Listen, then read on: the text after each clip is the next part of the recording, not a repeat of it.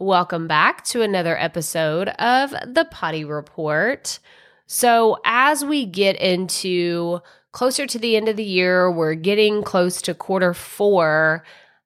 This never fails. I always start getting this antsiness around, well, what am I going to do next year? What do the next 12 months look like? And um, it's just something I know this about myself. and I've learned to kind of preempt all that overwhelm because for me, I don't get overwhelmed with what I'm currently working on.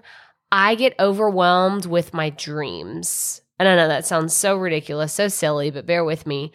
I have lots of goals, lots of aspirations, and I wanted to hit all of them like 2 weeks ago. You know, like yesterday. Like it's never good enough. Thing doesn't things don't work quickly enough in my mind and my expectations are pretty skewed with how long it's going to take me to achieve something. I know this is just uh, basically we're in a therapy session right now, and I'm just pouring my heart out to you and letting you know the inner workings of my brain because I have to rein it in. I have to give like a big self awareness check and say, look at what you've accomplished this year, right? And looking at all the things that you know, it's 2021 isn't even over yet. And there's been so many huge, huge milestones that we've hit this year. And I'm already like, yeah, but what's next year? What's going on in the next year?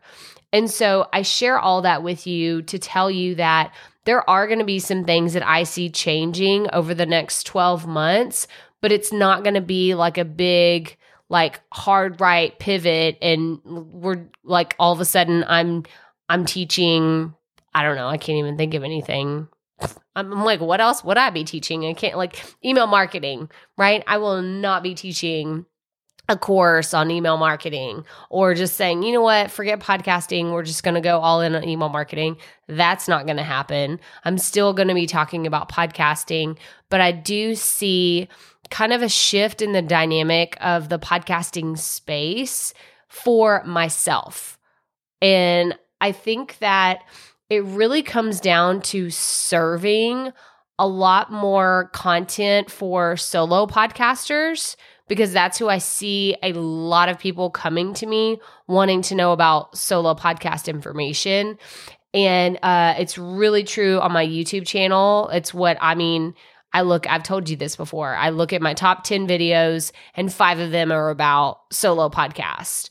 So I see that shift possibly happening, but I also see more of zooming out the lens a little bit to talk more about a podcast business and not just podcasting because I'm getting more people in my audience in my emails and my DMs asking me about higher level strategies that are no longer just catering to the beginner podcaster, which is who I've served for a very long time, like since the beginning of my journey. We've just talked about how to start, launch, and market a podcast as a beginner.